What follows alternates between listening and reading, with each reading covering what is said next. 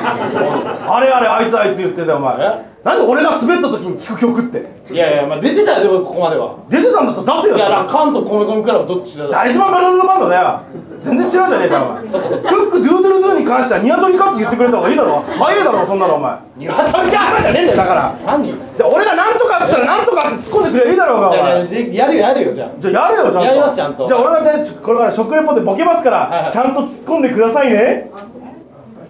さあやってまいりました新宿食食レポートの旅でございますね、えー、一言だけ言わせてください美味しい料理出ておいやそれ食パン格闘技だなさあ今日はラーメンですね美味しそうなラーメン見てくださいキャメラさんこれそれ毛量ライダーだよさあ食べてみましょううまい星3つです学校の先生じゃねえか随分独特だね何よ食パン格闘技ってなんだよいやいや、あの人はなんか食パンみたいな顔してたよ。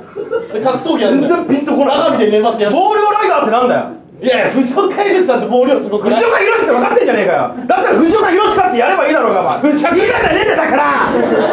なんでそこだけ意気揚々とやるんだよお前学校の先生じゃねえか学校の先生みんな学校の先生だよみんなでもねえか一部の学校の先生だよそんななんだの文句ばっかそりゃそうだろ全然できてないんだもんなんか食パンライしダーょうがない、40超えるとお前言葉出てこない何10歳増えたんだよ10年増えてんじゃねえよお前いつの間に10年増えてんだよお前ちゃんとツッコミをじゃあじゃあもう俺流でいきますよなんだ俺流って俺流でやるからじゃあまずじゃあちゃんと僕は食レポでボケますから、はいはいはいちゃんと突っ込んでくださいね